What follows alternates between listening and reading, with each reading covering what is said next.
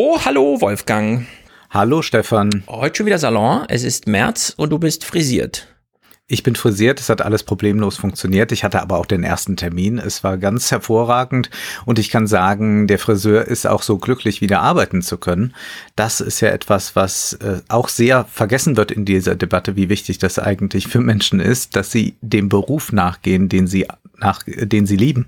Das stimmt, das stimmt, das stimmt. Wir kommen nachher darauf zurück. Es ist auch Berufung gerade, es ist ja erstaunlich, es sind gerade die Berufe ausgeknipst worden, die am Klienten, am Patienten, am Schüler, am was weiß ich. Und es sind genau die Berufe, die man mit Passion machen muss. Mhm. Äh, alle anderen Berufe am Förderband, äh, mit der Spitzhacke in der Hand, die durfte man weitermachen, ja. Also die mhm. Jobs, wo man sich so ein bisschen denkt, naja gut, kann auch jemand anders. Und das ist sozusagen so, man spricht in der Soziologie von der Profession, äh, dann, wenn man tatsächlich am Menschen arbeitet. Es ist sozusagen von mir, auch wenn ich es jetzt anders toniert habe, keine Klassifizierung dieser beiden Arten von Jobs, aber es gibt einen großen, großen Unterschied. Und wir haben genau die Profession ausgenommen, also genau die Arbeiten am anderen Menschen.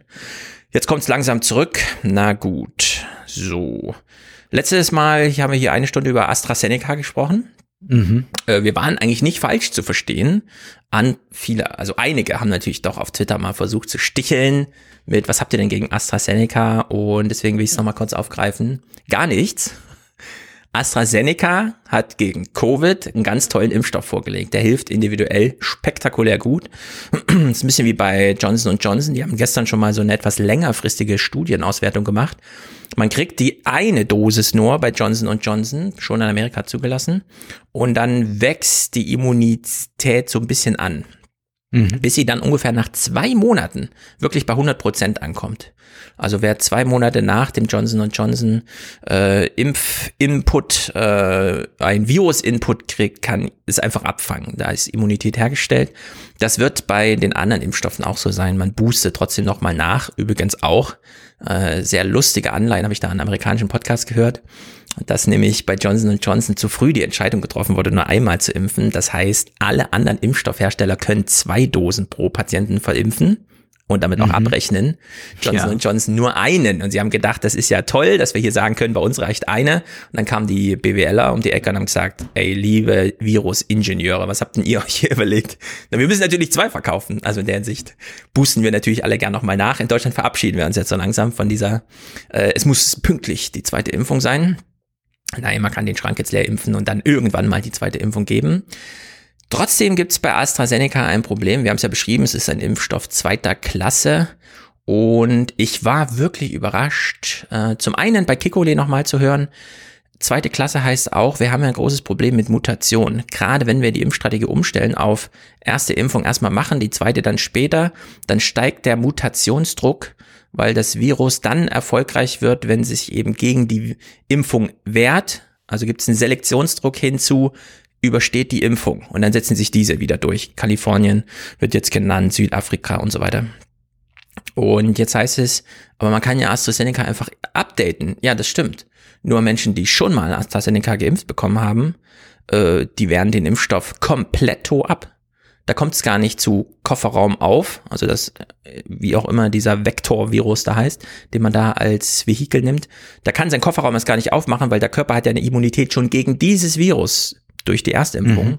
bekommen. Das heißt, AstraZeneca kann nicht einfach den Impfstoff updaten, sondern die müssen eine ganz neue Impfung entwickeln. Die brauchen dann ein neues Trägervirus für diejenigen, die beim ersten Trägervirus schon geimpft wurden. Äh, Kikole hat es ganz ausführlich. Ich habe spielen jetzt keine Clips, aber da habe ich das mal getwittert, da kann man es kurz nachhören, geht nur eine Minute. Und das ist bei BioNTech und Moderna und CureVac natürlich anders, weil der Körper kriegt eine Fetthülle, die sich einfach abbaut. Das ist ihre Funktion. Sie soll nur das Virus transportieren. Das Virus als RNA dringt in die Zelle, aber nicht in den Zellkern ein und er macht ihren Dienst. Und diese Fetthülle, das Vehikel muss überhaupt nicht geupdatet werden. Man kann einfach die zweite geupdatete Impfung bekommen, kein neues Zulassungsverfahren von BioNTech, kein Monate warten, sondern einfach einen Tag lang designen, drei Tage lang einpacken in die Fetthülle, vier Tage lang äh, Test verimpfen und dann hat man nach äh, drei, vier Wochen, und das hat ja äh, Ugo Shahin auch schon gesagt, hat man nach vier Wochen eine neue Impfung. Eine abgedatete Impfung, die genauso funktioniert wie die erste, nur auf einen neuen RNA-Strang äh, ausgerichtet ist und die nicht neu getestet und nicht neu zugelassen werden muss. Und dann habe ich heute Morgen, sorry, dass ich hier so ein Monolog, aber ich habe heute Morgen was Na, mach mal, mach mal. Ja, es gibt diesen Podcast Pivot. Aus dem habe ich für die äh, Februarfolge schon äh, die Dispersion rausgezogen. Also ihr mhm. wisst, wovon ich rede. Scott Galloway und Carl Swisher reden da miteinander. Und die hatten jemanden aus der Taskforce von beiden dabei. Und dann haben sie ihn mal gefragt, ja, wie ist denn das jetzt? Wie bekämpfen wir denn jetzt Corona? Und dann sagt er so, ja, wir hoffen einfach mal, dass es so im Konzert von allem irgendwie hinhaut. Also es gibt diejenigen, die die Viren, äh, die Impfung entwickeln, dann gibt es diejenigen, die die Impfen transportieren, dann gibt es diejenigen, die die Impfen spritzen, dann gibt es diejenigen, die als Politiker Zuversicht ausstrahlen, dann gibt es diejenigen, die die Unterstützung zahlen, sodass die Leute bereit sind, noch einen Monat auf ihr Business zu verzichten, in der Erwartung, dass es dann ordentlich hinhaut. Und wenn das alles irgendwie gut klappt, dann hat man vielleicht irgendwann mal eine Lösung für Corona. Und das ist eine ganz andere Herangehensweise, als wir in Deutschland immer denken, wir müssen noch schneller impfen und dann ist alles vorbei, weil dann sind wir alle geimpft, dann sind wir alle immun. Stimmt ja nicht. Wir mhm. haben ja den Druck des südkoreanischen Virus, also der südkoreanischen Mutante, wie sie hier immer heißt. Und die wird sich natürlich dann durchsetzen. Sobald wir hier lockern, ist ähm, Ausbruch, die südafrikanische? Die, die südafrikanische, äh, bricht die südafrikanische, noch ist sie im einprozentigen. Ja. Äh, Drosten sagt, wir können sie noch mit der Hand abzählen sozusagen. Aber äh, da läuft ja eine Pandemie unter der Pandemie. So, und wenn wir jetzt alle geimpft sind, nicht gegen die südafrikanische, was machen wir dann eigentlich? Also zum einen, wir müssen viel mehr ähm, äh, den Gesamtprozess mal betrachten, wie wir uns so langsam reingewöhnen, mit dem Virus zu leben. Das ist ja immer noch verpönt. Da hat ja selbst Herr Wieler Hans Naivität vorgeworfen in der Bundespressekonferenz am Freitag und meinte, nee, also äh, wir können jetzt hier nicht auf Semantik achten, weil Hans so meinte, äh, also Hans Jessen, ähm, ja, das ähm, ist jetzt nicht komische Sprache, wenn man jetzt sagt, wir müssen mit dem Virus leben lernen. Und dann meinte Herr Wieler vom RKI, ähm, ja, es ist halt ein Virus, mit dem wir jetzt leben lernen müssen. Also das geht nicht wieder weg. Äh, wir können zwar einzelne Mutationen jetzt irgendwie wegverimpfen, aber dann müssen wir uns halt auf die nächste einstellen, bis es dann irgendwann mal in Jahrzehnten so runtergedimmt ist, dass es sozusagen das fünfte Erkältungsvirus ist, das ein Coronavirus ist und dass wir einfach so mitmachen, weil wir genug Hintergrundimmunität haben und er nicht mehr übereinsteigen kann und so weiter und so fort. Da ist noch ungeklärt, wie machen wir das mit den Kindern. In Amerika sind 24 Prozent Kinder, die nicht in einem Alter sind, wo sie geimpft werden können. Herdenimmunität gibt es erst bei 85 Prozent, sagt Fauci. Da ist eins plus eins nicht zwei. Also das wird nicht aufgehen, jetzt einfach mit einer Impfung die Pandemie da zu beenden oder die Epidemie national bezogen. Und so müssen wir in Deutschland auch denken. Also wenn wir jetzt sagen, okay, es war jetzt Ministerpräsidentenkonferenz und dann hören wir bei Lanz, wie es da so zuging, weil Robin Alexander, der auch die ganzen SMS bekommt, so wie die Bildkollegen mal erzählt, wie das ja. da so zugeht und wie sich alle nur noch beschimpfen. Das ist überhaupt nur der erste Schritt, ja, diese, diese Impfung. Also wir brauchen jetzt einen ganz großen, und zwar im Bill Gates Maßstab gedachten, ähm, äh, Forcierung von RNA-Impfstoffen, die wir ja. monatlich updaten und uns auch gefahrlos verimpfen können. Und dieses Problem kriegen wir mit AstraZeneca und mit diesen alten Vektorimpfungen niemals gelöst. Da können wir. Nee, da sprechen wir von einem Dreivierteljahr, bis genau. das äh, geupdatet wäre, beziehungsweise du hast es ja dann jetzt gerade gesagt, es würde noch nicht mal helfen für dann diejenigen, die es schon genau. bekommen haben. Ja. Also äh, ist das ja dann überhaupt keine Zukunftstechnologie und ich wundere mich doch sehr, dass man über diese akute Notlage nicht hinausdenkt. Wir haben ja selbst gesagt, ja, äh, jetzt in einer Notlage, wenn das andere nicht greifbar ist, man aber doch ein gewisses Risiko hat oder dem ausgesetzt ist, zum Beispiel Lehrer oder so so ist, dass man dann sicherlich mit Astra besser bedient ist als mit nichts. Aber wenn wir dann mal denken, wie sieht es im Herbst aus, wie sieht es 2022 aus, dann kann doch niemand mehr festhalten an einer Technologie, die von einer neuen abgelöst wurde, was man ja sonst auch nicht macht. Jetzt würde ja auch niemand mehr sagen, wir gehen mal wieder zur VHS-Kassette zurück. genau. Ja, es ist, ähm, wir müssen jetzt größer denken. Ähm, wir fangen mit der Impfung, die wir jetzt aktuell haben, fangen wir das ursprüngliche Coronavirus ab. Und wir wissen, es läuft schon die britische Variante, die südafrikanische, es kommt eine kalifornische, die sind alle nicht aus der Welt. Wenn sie auftreten, treten sie auf. Und wir haben so viel Corona-Infektionen, im Vergleich zu Masern oder sonstigen, dass die Mutationen sehr viel wahrscheinlicher werden und die setzen sich dann auch durch. Äh, man, es ist wie bei wie beim, äh, ist wirklich wie bei der Grippe. Wir wissen nicht im Januar, gegen was wir uns im November schützen müssen.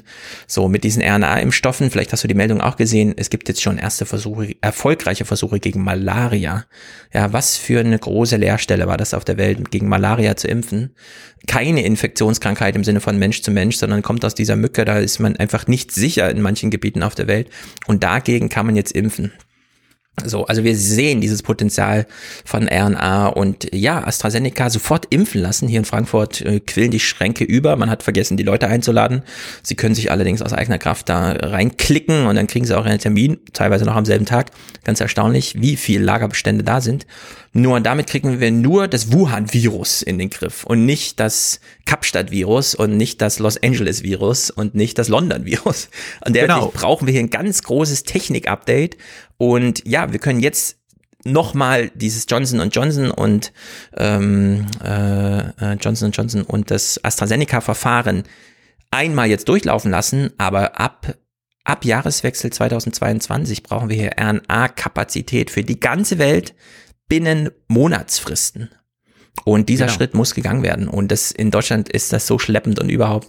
Klar, wir haben hier die Forschung, aber jetzt brauchen wir auch die Produktion. Und dazu gehört auch das Geld, und der Staat, der dieses Geld organisiert und der ganze Kram. Und darüber und wir wird brauchen öffentliche Stimmen. Wir brauchen Stimmen, die sich dafür stark machen, um überhaupt äh, zu sagen, das braucht es jetzt, damit es auch einen politischen Willen gibt, der sich dann formt, der sich bildet. Denn das ist ja etwas sehr bemerkenswertes. Als es irgendwann hieß, Masken schützen, dann gab es eine sehr, sehr breite Front äh, von äh, Prominenten, Halbprominenten, von intellektuellen Journalisten, was weiß ich, die alle gesagt haben, jetzt tragt Masken, bastelt Masken, was kann man noch alles tun, damit diese Masken jetzt ganz schnell ankommen und dass sie auch akzeptiert werden. Während das hier bei den Impfstoffen noch immer so aussieht, dass man sich jetzt gerade damit brüstet, ich äh, finde Astra ganz toll und Leute, die Astra skeptisch sind, die fahren auch SUV, leugnen äh, das Klima und haben vielleicht noch was gegen Flüchtlinge. Ja, äh, also man versucht irgendwie so eine ganz merkwürdige, äh, ähm, äh, die einen sind die guten Liberalen, das andere sind irgendwie böse Menschen darzustellen, statt einfach mal zu sagen, ja, in der Notlage äh, frisst der Teufel Fliegen, aber die Zukunftstechnologie ist RNA und diese gilt es jetzt nach vorn zu bringen, weil das die einzige Chance ist, dauerhaft aus der Krise zu kommen, wenngleich ich mir bei einigen Leuten schon gar nicht mehr sicher sind, ob, äh, bin, ob sie das überhaupt wollen, sondern eher äh, sagen, naja, das ist ja irgendwie alles auch ganz interessant, wir fahren das mal noch ein bisschen weiter. Ich finde ja doch erstaunlich und ich traue es mich kaum zu sagen, aber ich finde es doch erstaunlich, dass die Bildzeitung bei allem Schlimmen, was sie so tut, doch gerade eigentlich die einzige ganz große Zeitung ist, die richtig intensiv Druck macht, die äh, nicht wie Tagesschau und ZDF die ganze Zeit irgendwie versucht, noch diesen Kurs der Bundesregierung zu stützen und der EU den Rücken frei hält. Das Lustigste war ja diese Statistik, du hast sie, glaube ich, auch gesehen, mit den Ländern, äh, wie weit sie fortgeschritten sind bei den Impfungen. Und dann sah ich plötzlich Deutschland auf Platz drei. Da gab es eine Statistik ja. und da dachte ich, ach, habe ich da etwas nicht mitbekommen, vermisste aber dann beispielsweise beispielsweise Israel, wunderte mich und sah dann unten in der Legende, dass es nur um Länder geht, die mehr als 60 Millionen Einwohner haben. Gut, ich kann sagen, unter den Ländern, durch die der Rhein fließt, ist Deutschland bei den Impfungen auch ganz weit vorne. Also so geht's ja jetzt nur auch nicht, dass wir das ne. Framing verändern. Und insofern bin ich sehr äh, froh, dass die äh, Bildzeitung da ein bisschen stunk macht, wenngleich ich dann gestern sehr verärgert über die Bildzeitung war, dass man von einem Tabu sprach, äh, Menschen mit Migrationshintergrund sind ähm, überdurchschnittlich viel auf Intensivstationen und da wurde dann so das Bild von äh, vollen Moschees und von äh, Familienclans, die feiern und was weiß ich, äh, gebildet. Äh, aber was einfach dort nicht äh, stattfand, war, naja, ganz viele äh, Sektoren, die nach wie vor laufen, wo es kaum Corona-Regeln gibt, die werden, äh, die sind besetzt mit Menschen mit Migrationshintergrund, äh, zum Beispiel Fleischfabriken und so weiter. Und deswegen ist ja. es gar kein Wunder, dass da die Zahlen hoch sind und dass dann auch ein Herr Wieler äh, sich äh, erdreistet, da denen ein Interview zu geben und auch eigentlich so äh, ein äh, so so ein Bild von einer Parallelgesellschaft zeichnet. Das hat mir zum einen äh, äh, zu denken gegeben, zum anderen hat es aber auch noch mal eines deutlich gemacht. Wieler, RKI, das ist nicht einfach so eine freischwebende Intelligenz vollkommen äh, unabhängig, sondern auch die haben politische Stoßrichtungen, auch die hängen an der Bundesregierung dran. Insofern hat ein Kekulé eine viel größere Unabhängigkeit. Und das RKI wollte offenbar, wie Wieler das dann im Interview tat, wieder mal einen Sündenbock und ein Ablenkungsmanöver starten. Mhm. Nämlich dann reden wir jetzt mal, können die Muslime keine Masken tragen oder was? Also es wird ja auch immer Migration gleich schon mit Islam äh, verbunden ja. können die keine Masken tragen. Und so lange brauchen wir mal nicht über die eigentliche Katastrophe zu reden, nämlich dass noch immer das mit den Schnelltests äh, nicht geklärt ist, beziehungsweise man jetzt froh sein kann, dass die Discounter offenbar ähm, vorsorglich geordert haben, was der Bund verpasst hat.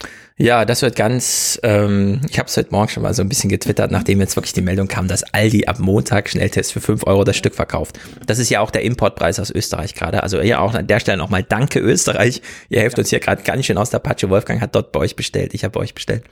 Mm. Wenn Aldi jetzt kommt und sagt, ihr habt Schnelltests für alle, die Volksschnelltests, ja, wo ist eigentlich die Bildschlagzeile, wenn man sie mal braucht, äh, dann könnte man sich ja wirklich überlegen, bis August haben wir uns doch alle dran gewöhnt, dann wie das mit den Schnelltests funktioniert. In Österreich heißen sie schon Wohnzimmertests, weil du triffst dich ja eh, also kannst du dich auch vorher testen und damit ist die Gefahr, die individuelle Gefahr senken und gleichzeitig was für die epidemische Gesamtlage tun. Und es könnte durchaus sein, dass ähm, Aldi, mit der dieser eigenen Verfügbarkeitmachung von Schnelltests jetzt uns alle, da wir intrinsisch motiviert genug sind, sie dann auch richtig zu verwenden, in die Lage zu versetzt zu erkennen, dass es vielleicht richtiger wäre, es wirklich gegen die Politik zu machen. Also nicht nur länger darauf zu warten, dass die Politik irgendeine Strategie macht, sondern sagen, ähm, ich brauche keine Teststrategie von äh, Scheuer und Spahn. Ja, ja, Darauf muss ich nicht warten. Schon die wurden jetzt eingesetzt in die Taskforce und da muss ich sagen, nee, auf die warte ich jetzt nicht. Ich mache das jetzt einfach selbst. Also wir bekommen jetzt privaten Besuch am Wochenende und ich habe meine 20 Schnelltests hier und die werden natürlich eingesetzt und dann gehen wir alle mal auf Nummer sicher. Und äh, es könnte dann durchaus sein, dass wir im Sommer feststellen, dass wir mit den Schnelltests eigentlich ganz gut klarkommen und unser Umfeld auch, dass sie akzeptiert sind wie Masken und äh, dass wir uns dann einfach fragen, äh, warum haben wir das nicht im August 2020 gemacht? Warum haben wir bis August 2021 gewartet? Warum 50.000 Tote? Ja. Wenn jetzt immer viele kommen und sagen, äh, wer gegen das Handeln der Regierung ist, der will ja nur Tote in Kauf nehmen. Nee, ich finde, die Regierung ist schuld an den vielen Todesfällen. Denn die Schnelltests waren seit März, April verfügbar also wirklich verfügbar. Man hätte sie nur kaufen müssen. Äh, diese Bestellungen wurden nie ausgelöst. Äh, keine Ahnung. Ähm, ich ich würde sagen. Und auch jede Mutlosigkeit bei den Impfungen, äh, alles, was da versäumt und verpasst wird, was immer noch nicht ausgebaut ist, wo man noch nicht sagt, jetzt aber mal ran, äh, dass man noch versucht hat, auch da wieder einen Sündenbock zu kreieren. Die, die jetzt AstraZeneca kritisieren, Kekulé und Co., die seien schuld daran, dass die Leute sich nicht impfen lassen. Vollkommener Unsinn. Ich kenne ja. zig Leute in meinem Umfeld, die würden sofort heute noch die Impfung nehmen. Richtig. Sie bekommen nur keine Einladung oder wissen ja. nicht, dass sie äh, sich in gewisser Weise, wenn sie äh, vorerkrankt sind oder so, auch initiativ jetzt nochmal melden könnten und vielleicht Glück haben. Ähm, also, dass man so ein Narrativ mal bildet, da muss man auch äh, ganz deutlich sagen, dass produziert all dieses Versagen, produziert Tote. Und wir können nicht bei Donald Trump den ganzen ganz Frühjahr, Sommer über sagen, das habt ihr jetzt davon, wenn so ein Trump ist, dann habt ihr hier 100.000 Tote und so weiter. Das kann man, das kann man jetzt nicht einfach so vergessen mhm. und das nicht auch anwenden auf das, was hier gerade passiert. Ja. Denn das ist so. Denn es ist die, wirklich diese Argumentation, sobald Lockerungen kommen, die Regierung geht, um die Wirtschaft froh zu machen, tausende Tote äh, nimmt sie in Kauf. Ja. Aber wir haben jetzt durch Inkompetenz und auch durch einfach eine gewisse Halsstarrigkeit dasselbe Phänomen. Wir produzieren extrem viele Tote dadurch, dass so gehandelt wird. Ja, Robin Alexander von der Welt ist so nah dran wie kein anderer Journalist, auch nicht die vom Spiegel, Feldenkirchen und so, an dem, was da passiert, wenn die zum Beispiel beim Bund-Länder-Treffen zusammensitzen. Und er war gestern Abend bei Lanz, das empfehle ich allen nochmal sich anzuhören, und meinte, Merkels Strategie ist doch eigentlich ganz klar. Sie weiß, dass Kontaktreduzierung hilft. Das wissen wir alle. Das Virus äh, wird über Kontakte übertragen und das kann man dann mathematisch ausrechnen. Umso weniger Kontakte, umso weniger und so weiter. Es gibt aber noch andere Maßnahmen, alternative Maßnahmen. Beispielsweise die Maske, beispielsweise die Schnelltests, beispielsweise die Impfung. So, die Impfungen sind knapp. Wir können nicht jetzt 80 Millionen, aber zumindest 5 Millionen statt 2 Millionen. Das könnten wir schon mal schaffen gerade. So, und dann erklärt Robin Alexander, Merkel hatte Angst, von ihrem Kontaktarmutsgebot abzurücken, weil sie immer die Unterstellung, ihre Vermutung hatte, wenn die Leute Masken aufhaben, halten sie den Abstand nicht mehr ein. Wenn die Leute Schnelltests haben, halten sie den Abstand nicht mehr ein. Also, dass es da ein additives Verfahren gibt, ja, dass wir sagen, okay, wir machen das mit dem Kontaktverbot, aber wir machen auch das mit den Schnelltests und wir machen auch das mit den Masken. Dass es da einen summarischen Effekt gibt, das hat Merkel dem, würde ich schon sagen, ein bisschen unterstellten dummen Volk nicht zugestehen wollen. Äh, da hat sie sich zu wenig getraut. Und äh, das rächt sich, glaube ich, weil die Masken und die Antigentests kommen zu spät. Wir wiederholen uns hier, ich wiederhole mich hier, aber das ist, das muss man als Bilanz einfach so ziehen und man darf hier durchaus sagen, dass wir alle enttäuscht sind davon, welches Bild Deutschland gerade abgibt, sich selbst gegenüber, aber auch gegenüber der Welt. Naja, History has begun. History has begun.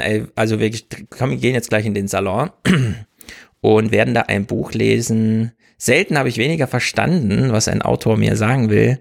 Selten fand ich die These äh, faszinierender. ich finde sie auch sehr faszinierend. Ich habe auch Probleme damit. Manches scheint einem auch sehr quatschig zu ja. sein und dann ja, aber wieder doch nicht. Und vor allem, es ist so eine wunderbare Anleitung, quer zu denken, nicht im Sinne dieser verrückten Querdenker, sondern zu sagen, na, ich sehe das jetzt hier, das sind all die Fakten. Aber was, wenn es auch ganz anders ist? Also auch gerade zu Themen äußert er sich, warum lieben die mhm. Amerikaner Waffen? Mhm. Und dann sagt er, ja, das sind die liberalen Werte und dass man sich selbst verteidigt und eine Skepsis gegenüber dem Staat. Und dann kann man aber auch, wenn man einfach mal mit einer anderen Brille drauf blickt, nochmal was ganz anderes, was ganz Neues dazu sagen. Ja. Und das ist diese große Stärke dieses Buchs, dass es eine Anleitung ist, die Dinge anders zu betrachten und äh, es ist ein Buch, das wir Europäer, glaube ich, sehr gründlich lesen sollten. Es mhm. ist von einem europäischen Autor, von einem Portugiesen, ja. was man in den meisten Stellen überhaupt nicht merkt, dass hier jemand aus Europa das ja. geschrieben hat, sondern man denkt eher, das ist jemand, der äh, im amerikanischen Think Tank irgendwo geboren ist. Nein, er kommt eigentlich von außen und zeigt uns hier als Europäer aber auch ganz klar, ja, irgendwo werdet ihr da auch noch eine Rolle spielen, müssen wir mal gucken, aber das hat jetzt hier nichts mehr mit uns zu tun. Genau, wir gucken gleich detailliert rein. Ich will es mit einer These und einer Frage anteasern an der Stelle nur. These, im Zweiten Weltkrieg hat Amerika nicht Europa befreit, sondern Amerika hat sich von Europa befreit mhm. und frage, ist Donald Trump, kannst du gleich im Salon beantworten, ist Donald Trump der erste wahre amerikanische Präsident? Mhm. Der nicht einfach nur, ja, eigentlich finden wir nur den König blöd, wir gründen mal unseren eigenen, aber wir haben keine Dynastie, also wählen wir uns einen. Ist ja. Donald Trump der erste wahre amerikanische Präsident? Ja, das werden wir gleich mal klären. Ansonsten habe ich noch im Angebot äh, Fabio De Masis Abschiedsbrief. Der ist natürlich äh, wie so ein Vorschlaghammer gegen alle linksdenkenden Menschen, die zu viel quasseln und zu wenig tun, gedacht. Dann habe ich den Spiegel Aufmacher, also vom gedruckten Heft des Spiegel, den Aufmacher gelesen, weil es einfach wirklich eine spektakuläre Corona-Auseinandersetzung Umsetzung ist, irgendwie ein Dutzend Autoren, mehrere Seiten, wie es halt so ist. Es fällt nicht ein Name eines Politikers. Also ganz große Arbeit vom Spiegel. Äh, allerdings den nur kurz, äh, denn ich wollte auf im Spiegel auf so ein anderes Gespräch mit Ralf Knispel zurückkommen.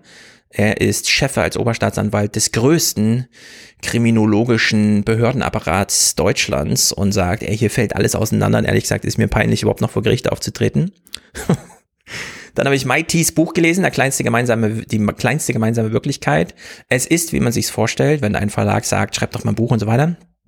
Aber sie hat eine spektakuläre These über Gender Pay Gap drin. Und zwar, weil es da keine Datengrundlage gibt. Und sie sagt es ganz bewusst an, wer die Daten nicht bereitstellt und was man dann trotzdem zum Gender Pay Gap sagen kann und muss. Und da will ich mal weiter noch eine Spekulation anfügen. Außerdem gibt's in Frankreich Kulturkrieg. Die amerikanische Regierung ermittelt jetzt gegen alle Universitäten, weil man den amerikanischen Einfluss dort fürchtet. Vor allem, wenn es in die Islamo-Lefty-Richtung geht. Also, ich war ein bisschen überrascht. Ich wusste nichts davon, aber da ist ganz schön was los. Ja, ich habe viel gelesen, viele Bücher gelesen und das eine habe ich schon angekündigt, Karl und ich.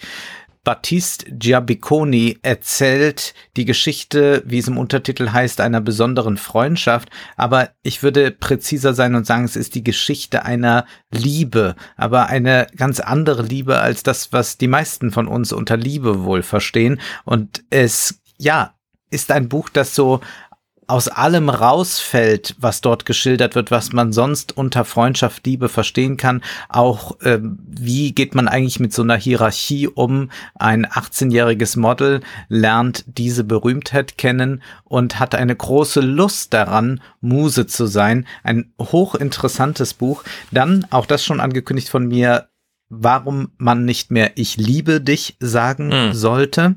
Das klären wir heute mit dem Philosophen François Julien. Und dann habe ich ein unglaublich gutes Buch gelesen, noch im Reklam Verlag erschienen jetzt, die Epistemisierung des Politischen, wie die Macht des Wissens die Demokratie gefährdet. Wir sagen doch alle, jetzt hören wir doch mal auf die Wissenschaft. Ja. Und da sagt Alexander Bogner, nee, so einfach ist das nicht. Und ich finde, er hat recht. Und dann schauen wir uns noch zwei kleine Phänomene an. Sehr gut. Der technische Hinweis, die Frage kommt nämlich am häufigsten. Äh, ihr müsst den Salon, wenn ihr den Salon gebucht habt, nicht auf der Webseite im Webplayer hören, sondern ihr kriegt einen eigenen RSS-Feed, den könnt ihr in eurem Podcatcher, in Podcatcher eurer Wahl, also bei Apple Podcasts oder wo auch immer Overcast, Pocketcast äh, abonnieren. Äh, das ist dann euer ganz eigener, der ist genauso lange gültig wie Zahlung eingeht. Äh, nur bei Spotify kann man nicht importieren, denn bei Spotify muss man in so einem Katalog gelistet sein. Aber ansonsten kann man überall ganz bequem, wie man es kennt, äh, den Salon konsumieren. Und für die Frage, wo ist mein RSS-Feed? Ja, Steady hat ihn ein bisschen versteckt, aber er ist in der Bestätigungsmail. Ich habe es auch auf die Seite nochmal geschrieben. Man bekommt seine Bestätigungsmail und da ist er drin verlinkt. Also man muss sich nicht auf der Seite tot suchen. Da ist er zwar auch irgendwo, ich weiß echt nicht wo, aber in der Bestätigungsmail, da ist er drin. Und da kann man dann einfach rüber kopieren und dann kann man dem Salon folgen. Und natürlich, man bekommt alle alten Salonfolgen, wenn man bucht. Man ist dann nicht erst ab jetzt freigeschaltet oder so, sondern man kriegt dann äh, inzwischen ja mehr als ein Jahr Salon dann geliefert. Ja. Sehr gut. Na dann gehen wir mal rein. Bis gleich.